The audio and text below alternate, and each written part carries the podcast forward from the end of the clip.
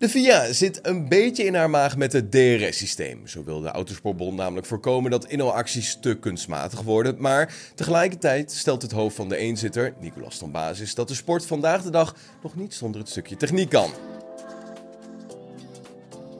Vanaf 2011 is het DRS-systeem onderdeel van de Formule 1. Met dit systeem waarbij de klep van de achtervleugel open wordt geklapt, heeft een Formule 1-auto minder luchtweerstand en kan het dus hogere topsnelheid behalen. Daarmee moet het voor de coureur makkelijk worden om de concurrenten in te halen, maar toch is er nog wel kritiek op het DRS-systeem.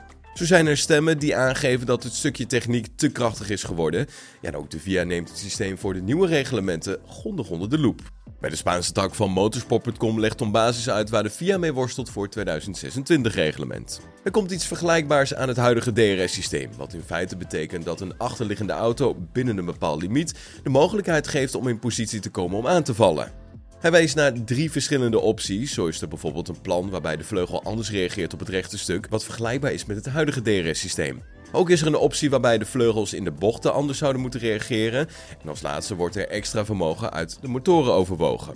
Wat we niet willen is dat de auto's elkaar gewoon kunnen inhalen op het rechte stuk.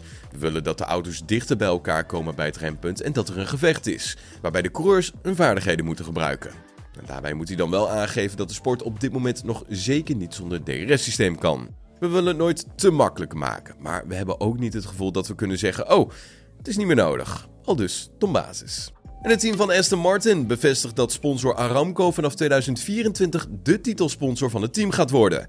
Voorheen heette het team van Lawrence Stroll officieel Aston Martin Cognizant F1 Team, maar dat wordt vanaf 1 januari dus Aston Martin Aramco Formula 1 Team.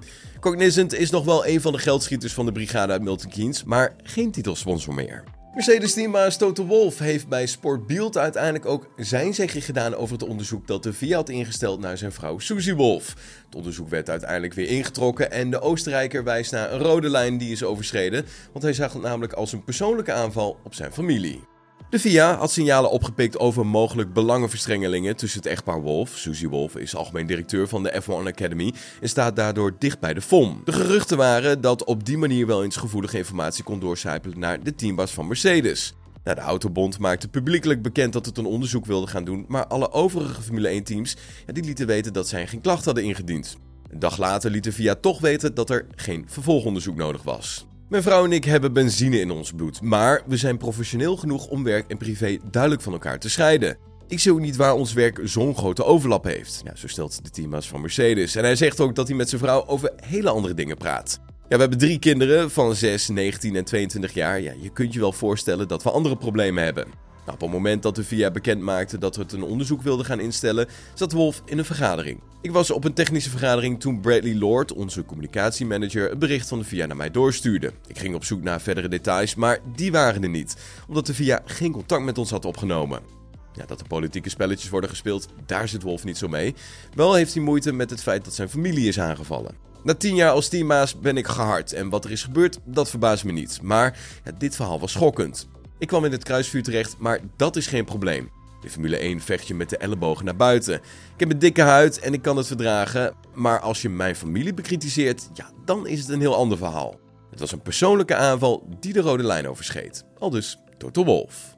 Was hem dan het GPFans nieuws hier op Spotify. Vond je dit een leuke aflevering? Vergeet ons dan zeker niet te volgen en dan zien we je later weer. Tot dan. Hoi.